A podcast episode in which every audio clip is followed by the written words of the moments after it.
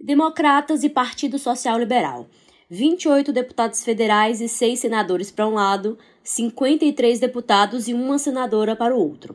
Após meses de negociações, DEM e PSL estão prestes a dar os últimos passos rumo à fusão, podendo criar o maior partido do Brasil. Olha, eu tenho muita confiança que o PSL vai estar conosco no nosso projeto é, no próximo ano aqui na Bahia. Toda a nossa articulação é nessa direção. Então, eu acho que nós vamos ter o partido por inteiro aqui ano que vem, mas a minha expectativa é de que o PSL marchará conosco no nosso projeto. Motivados por um cenário de ganha-ganha, as siglas agora buscam juntar forças. O PSL tem a segunda maior bancada da Câmara dos Deputados, perde apenas para o PT, mas segue rachado desde que o presidente Jair Bolsonaro rompeu com Luciano Bivar e deixou o partido. O país reclama, a sociedade como um todo, de, de uma força política grande que possa é, trazer uma nova expectativa, esperança do país e a própria legislação eleitoral impõe é, que a gente diminua a quantidade de partidos. Então, nós somos o primeiro, eu acho que virão outros depois, a dar um passo em que, quando há identidade de propósito, de ideologia, no sentido que existam tantos partidos no país.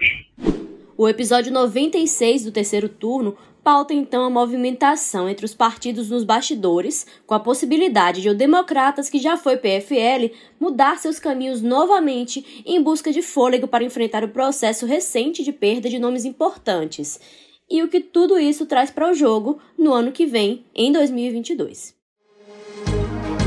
Começa agora o terceiro turno.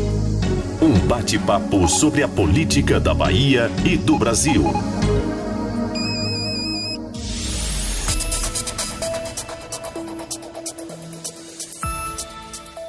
Eu sou Jade Coelho e comigo para a gravação remota do podcast de política do Bahia Notícias, os repórteres do site Mar Leal. Oi, meu povo. E Gabriel Lopes. Olá, você que escuta o terceiro turno. Bom, né? Essa semana nós tivemos aí mais um passo dado para essa fusão entre o DEM e o PSL ser concretizada. Isso porque a Executiva Nacional do Democratas decidiu dar prosseguimento a esse processo.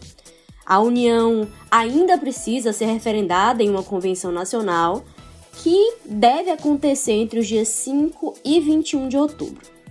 Mas, olha aí, né, apesar de alguns filiados ao DEM colocarem o pé atrás com a mudança, porque temem aí não ter autonomia para se posicionar dentro dessa nova legenda, parece que a Executiva Nacional está bem favorável pendendo para isso. Foram 40 votos a zero a favor da fusão. A direção tem 53 membros no total.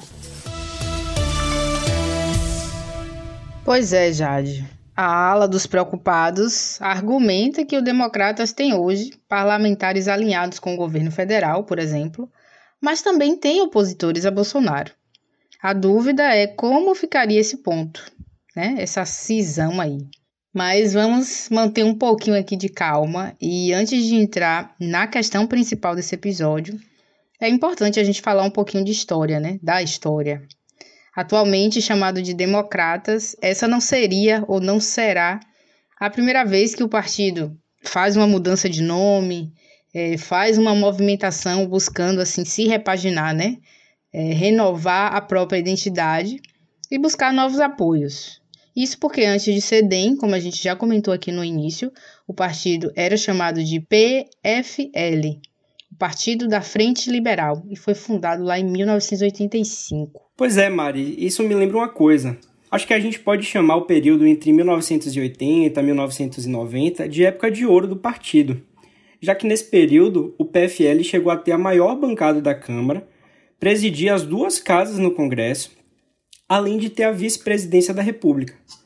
Mas, se a ascensão veio, a queda também. O partido começou a murchar com a chegada do PT ao poder. O PFL fez o caminho da oposição e acabou enfraquecendo. Eu acho que dentro desse contexto histórico vale citar o Nordeste. Por exemplo, uma região carente de repasses federais, onde o PT avançou muito no eleitorado do então PFL. O resultado disso nós vimos, em 2006, quando o partido emplacou Jacques Wagner no governo aqui da Bahia, né? É, e diante disso, né, veio aí uma repaginada em 2007 em uma tentativa de renovar a imagem, né, que já estava desgastada, e também para tentar conquistar uma nova fatia do eleitorado, o PFL virou Democratas. Aí a gente precisa citar aqui uma figura que todo mundo conhece, né?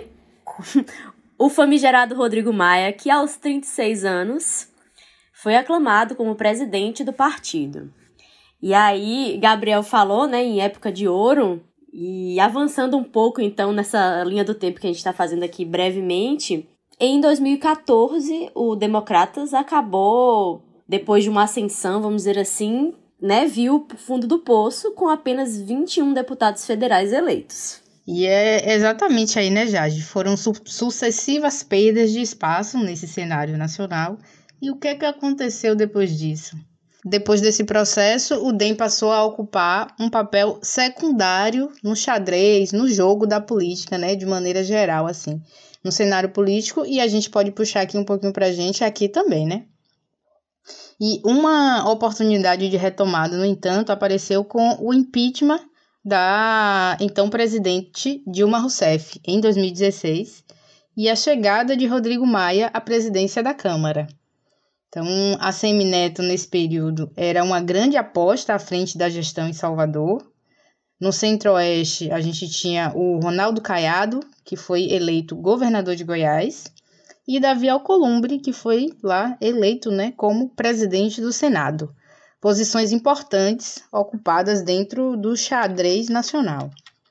E aí eu acho que a gente chega agora assim em um ponto onde fica claro como o DEM nova, novamente se envolveu aí nesses infortúnios, né? Depois disso, a gente teve a sucessão de Maia em 2021, que levou a um racha no partido. Então, o candidato de Maia, que era Baleia Rossi, do MDB, foi derrotado por Arthur Lira, que é do PP, e na ocasião contou com o apoio de Bolsonaro e de toda a máquina do Centrão. E nesse período, Maia chegou, né? Depois de brigas e, e, praticamente ruptura, Maia chegou aí a dizer que foi traído por ACM Neto.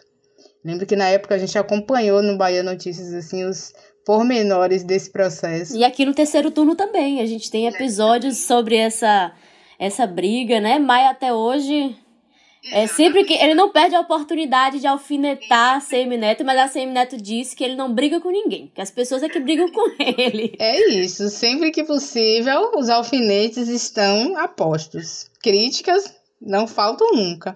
E aí culminou com a expulsão do Rodrigo Maia do partido, depois de ter passado lá quatro anos na presidência como o Gabriel falou, ter chegado aos 36, 36 anos, ter sido aclamado, ter feito aí todo esse percurso de renascimento do DEM, né? Curiosidades da política.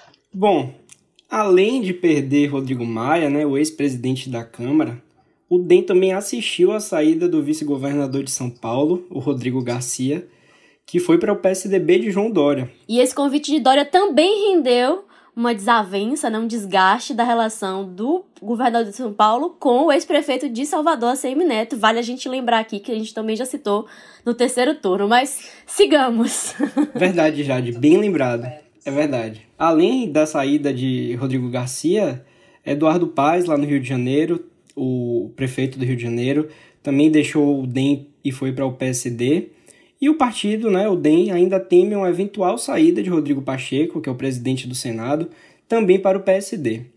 Em meio a esses fatos mais recentes, do outro lado, o PSL também tenta minimizar os efeitos de uma debandada, como a gente costuma chamar.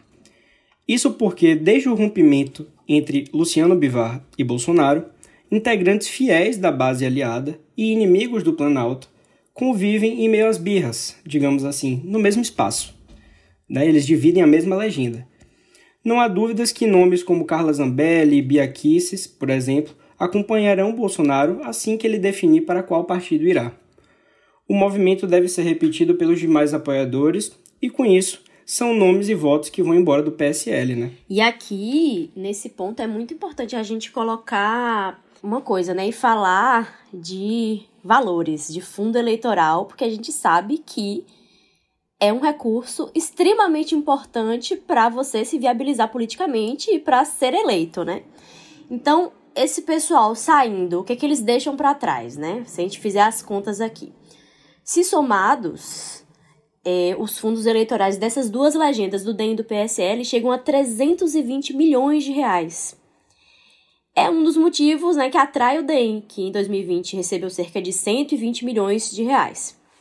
E aí vem o fôlego financeiro, né, aliado ao tempo de TV, que a gente sabe que também é importante, que aí deve ser um dos maiores, né, e ajudaria o partido de ACM Neto a lutar contra esse processo recente de debandada, né. E aí, nisso, sobre esse assunto, a gente conversou com o Rodrigo Daniel, que é jornalista, é mestrando em comunicação política na UFBA, e você que é ouvinte do terceiro turno, desde os primeiros episódios, deve lembrar que também já foi integrante aqui da nossa bancada. E uma coisa muito interessante que Rodan trouxe é assim a forma que ele definiu a relação de unir aí o útil ao agradável. Então vamos ouvir um trechinho. Então você vai unir aí o útil ao agradável, né? O PSL vai passar a ter identidade com a fusão com o DEM e o DEM passa a ter televisão. Um, um, um, membro do, do partido DEM chegou a dizer que é, o DEM daria conteúdo ao corpo, né? Porque o PSL é hoje um corpo vazio, né? Sem, sem, sem identidade. E esse ponto de identidade que ele citou é muito interessante, né? Porque, além de ser uma questão de sobrevivência, pelo que nós já falamos aqui, a relevância dos dois partidos após as eleições de 2022 também está no jogo, né? Isso porque o PSL foi aí um partido nanico, né, desde a sua fundação, lá em 1994, até 2018, quando abrigou Bolsonaro, né? E a gente sabe, quem acompanha a política sabe que houve aí o que a gente chamou de fenômeno Bolsonaro. E aí a força do presidente puxou diversos deputados pelo Brasil, né? Então o PSL serviu de palanque para uma, uma onda conservadora, né? E o partido viu a bancada saltar de 8 para 53 deputados no Congresso. É um, um crescimento, assim, que precisa até ter algo de pesquisa, né? É uma coisa grandiosa, a gente precisa reconhecer. Então, a questão da identidade importa, né? Pois é, Jade. E outros nomes, assim, só para a gente trazer mais informação aqui para essa nossa linha. Outros nomes também são colocados é, nesse grande liquidificador. Semana passada a gente falou em caldeirão, só para variar, a gente vai mudar aqui chamar liquidificador. essa mistura.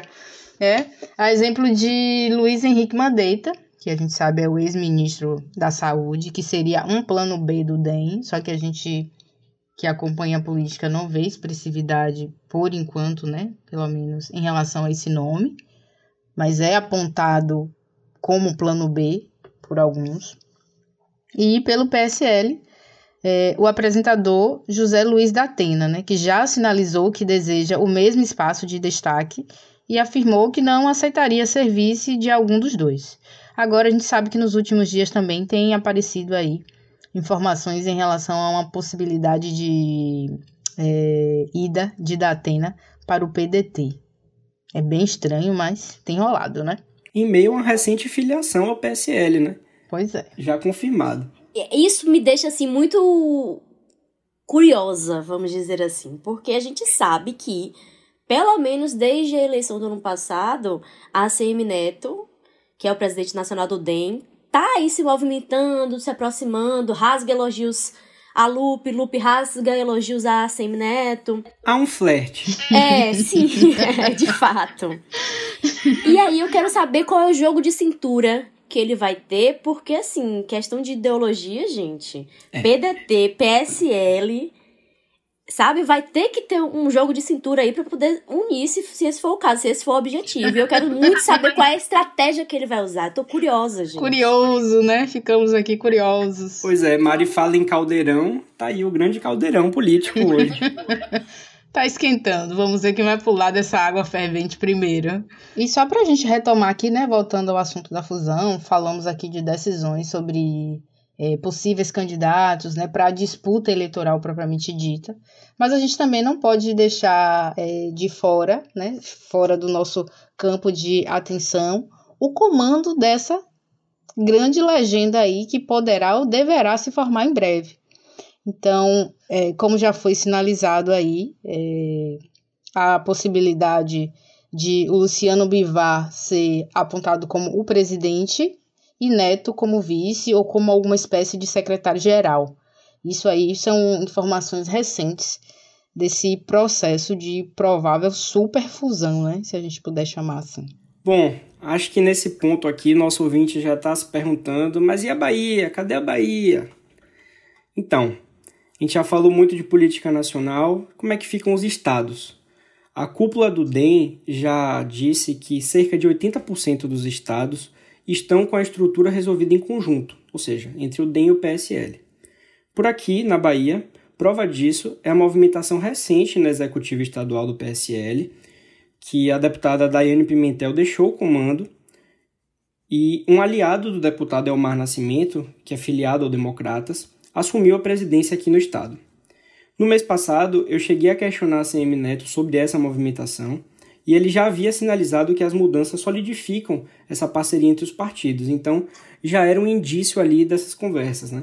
Então, a gente já está caminhando aqui para o final, para não assustar muito nosso ouvinte, né, com esse programa extenso. E a gente também conversou com o deputado Elmar Nascimento, que é deputado federal aqui, né, pela Bahia, para entender um pouco como fica a arrumação da casa por aqui. A negociação para ele assumir aí indiretamente o comando do PSL aqui no estado seria, em tese, para fortalecer o partido e ele integrar eventualmente a chapa de Neto, né, numa eventualidade aí dessa fusão não vingar.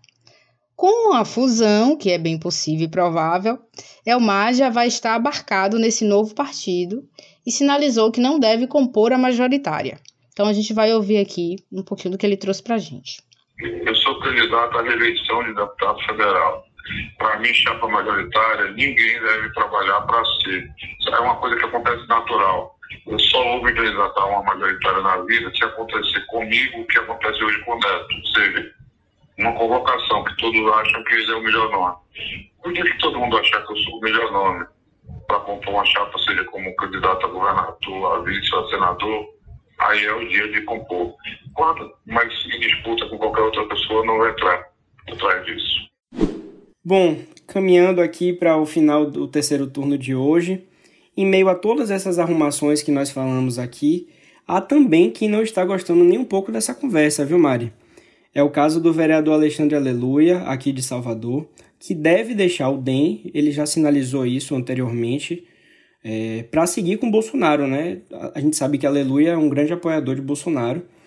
E os deputados estaduais, Talito Oliveira e Capitão Alden, também devem sair do PSL para marchar com o presidente em sua nova casa. Qual será essa nova casa, ninguém sabe. Né? Desde a saída de Bolsonaro do PSL, com rompimento com o Bivar, é, ele segue sem partido até hoje. Então a gente não sabe qual será a nova casa de Bolsonaro, né? Ou seja, aguardemos pelas cenas dos próximos capítulos. Próximos capítulos. Mais um ponto para a gente ficar aqui curioso e atento. É isso aí. Como sempre. Terceiro turno.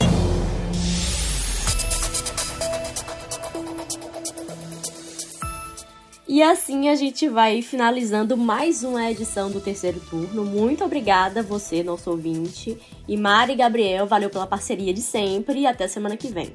Um abraço para vocês que ficaram aqui com a gente mais uma vez e até a próxima sexta. Valeu, gente. Obrigado pela audiência e valeu, Mari, valeu, Jade, pela parceria. Até mais. Nós estamos sempre muito interessados em saber a sua opinião sobre o terceiro turno, então manda sua mensagem para o Twitter do Bahia Notícias ou poste em qualquer outra rede social usando a hashtag Terceiro Turno BN. O programa é gravado das nossas casas e conta com a apresentação dos repórteres Jade Coelho, Mari Leal e Gabriel Lopes. No início desse episódio, você ouviu o presidente nacional do Democratas, ACM Neto, o deputado federal pela Bahia, Elmar Nascimento, e o jornalista Rodrigo Daniel Silva. Os áudios utilizados são do Bahia Notícias. A edição de som é de Paulo Vitor Nadal e o roteiro de Gabriel Lopes. Você ouviu o terceiro turno, o seu podcast semanal sobre a política da Bahia e do Brasil.